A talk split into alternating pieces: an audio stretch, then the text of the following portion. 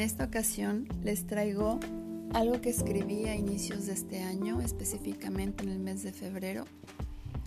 Estábamos en la sierra eh, haciendo algo de trabajo, eh, trabajo personal sobre todo, y de repente empezó a surgir algo para escribir. Estaba en un momento de, de soledad propia, de soledad interna, de esa productiva que deja a veces mucha reflexión y en otros casos como, como es este, dejó algo escrito. Y dice así, presta atención a lo verdaderamente importante. Te distraes muy fácilmente. Este tiempo es para ti. Esta vida es para ti. Para cuidarte, para sanarte, para disfrutarte.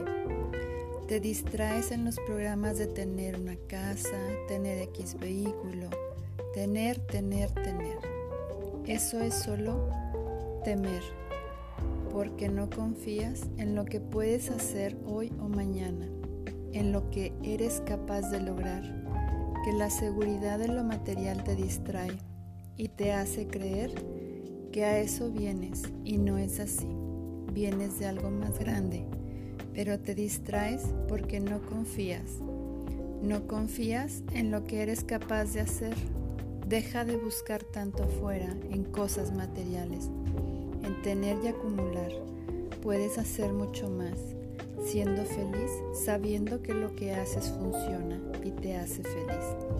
Llegarán grandes regalos para ti, mi niña, solo no te distraigas tanto. Ve adentro destila, solo destila. Y a esto le agregamos al final atentamente la guía.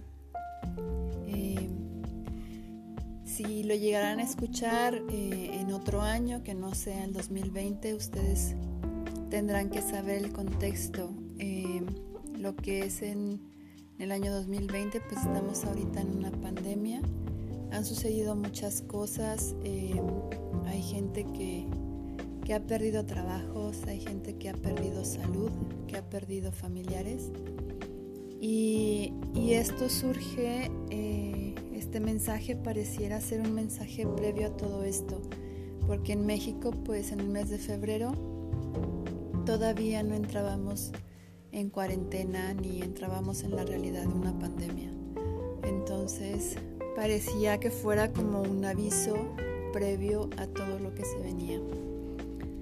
Pero habrá que aprender también, tal vez de esta pandemia, a valorar lo que nos queda, lo que podemos lograr y lo que hemos logrado a través de una situación difícil. Em, el valorar a la gente que aún tenemos em, valorar en el momento en el que esto termine, valorar el poder acercarnos a alguien y poder abrazar sin tanto miedo. Espero les haya gustado.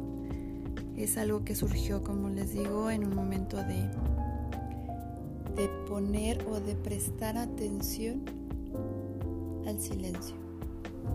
Gracias y que pasen buen día, buena noche o